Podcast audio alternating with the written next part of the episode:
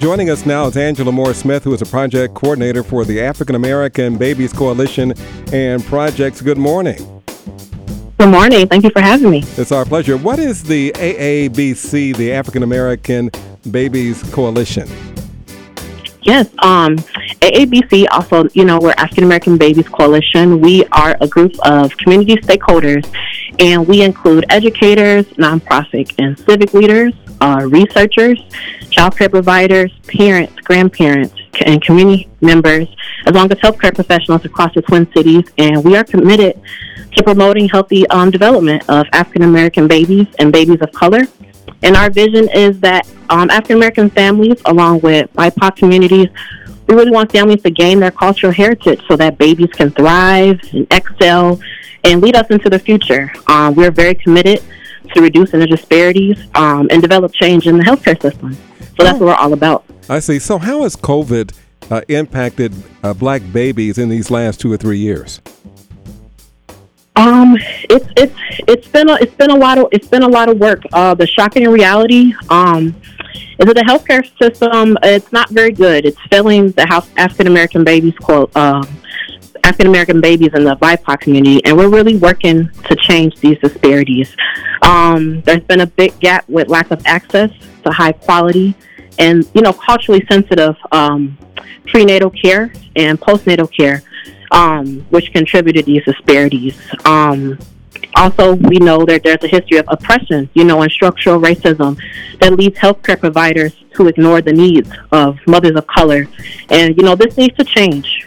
Um, research shows us that um, black and indigenous infants Unfortunately, they're three times more likely than white infants uh, to die before their first birthday. Um, in black women in the United States, they're three to four times more likely than white mothers um, to die from pregnancy related causes. And this is no matter the mother's income level, um, education, uh, marital status. Um, we're, we're all um, under the threat of this. Um, according to the CDC, 60% of these pregnancy deaths they're preventable, and we're working um, to change that. This has only been recently recognized as being a preventable health crisis. Um, just last year, Governor Tim Walz he proclaimed um, Minnesota to have a Black Maternal Health Week.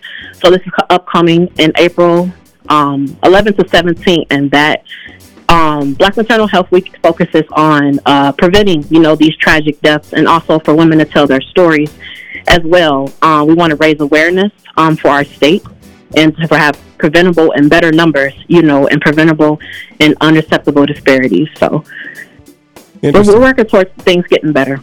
Got you. Everybody, we're talking with Angela Moore Smith. She's a project coordinator for the African American Babies Coalition and Projects. Also, there is a, a House bill at the state legislature, and uh, just uh, recently it's focusing on uh, healthy pre- prenatal development and postnatal development for infants. Uh, what legislators are helping you in that regard, and what is the end goal there? Yes, um, at ABC, we testified at the House on last Tuesday um, with House File 1059, um, and that's focusing on prenatal development of infants. Um, Ruth Richardson, um, huge shout out to Ruth Richardson um, for her work with authoring and introducing that to um, legislative. She was a um, a huge partner in that, um, and that'll help us um, further continue our work in the communities to be able to provide, you know, culture responsive trainings to healthcare workers and community members, um, and further advance our work out in the community. So um, that was a huge. Uh, just a huge moment last week for for our team. So we're hoping that um, keep that bill keeps moving, and uh, we'll keep the community updated. You've got some training events coming up too. One called Moving Beyond Crisis Training of Trainers. Yes, we have an upcoming um, training. Um, it's a five part hybrid series. It's for healthcare professionals, home visitors, teachers, um, advocates, and uh, community members of color. Um, this training is amazing train, uh, training. It provides uh, trainers with the tools and resources um, to connect the cultural elements to provide uh, trauma um, informed care to families from marginalized communities um, and to these these um tra- this training helps enhance um, our early childhood development of young children. So this training is for Black, Indigenous, um, Asian American, Pacific Islander, uh, Somalian, and Latino communities, and we're still accepting applications for um, this training if anyone is interested. How can we get involved with the training? Um, yeah, um, to get any information on our program or trainings or just to see what we're about, um, you guys can visit our website at aabcprojects.org. And we also have a Facebook page. It's under African American Babies Coalition for more information.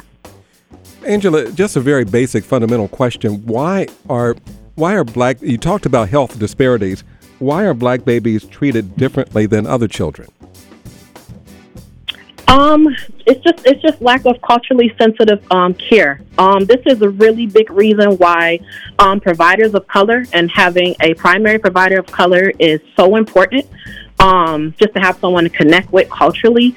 Um, actually, there was some research um, done by the University of Minnesota, and it shows that um, when black newborns are treated by a black pediatrician, um, the newborn survival rate increases significantly, Wow. um, and the death rate is actually one third lower. So this is equivalent to saving about 1,400 newborn babies a year. So uh, culturally Pacific um, uh, um, education and, and training is important because we really want to advocate for our people to um, just kind of seek out those resources with having a provider of color if they can.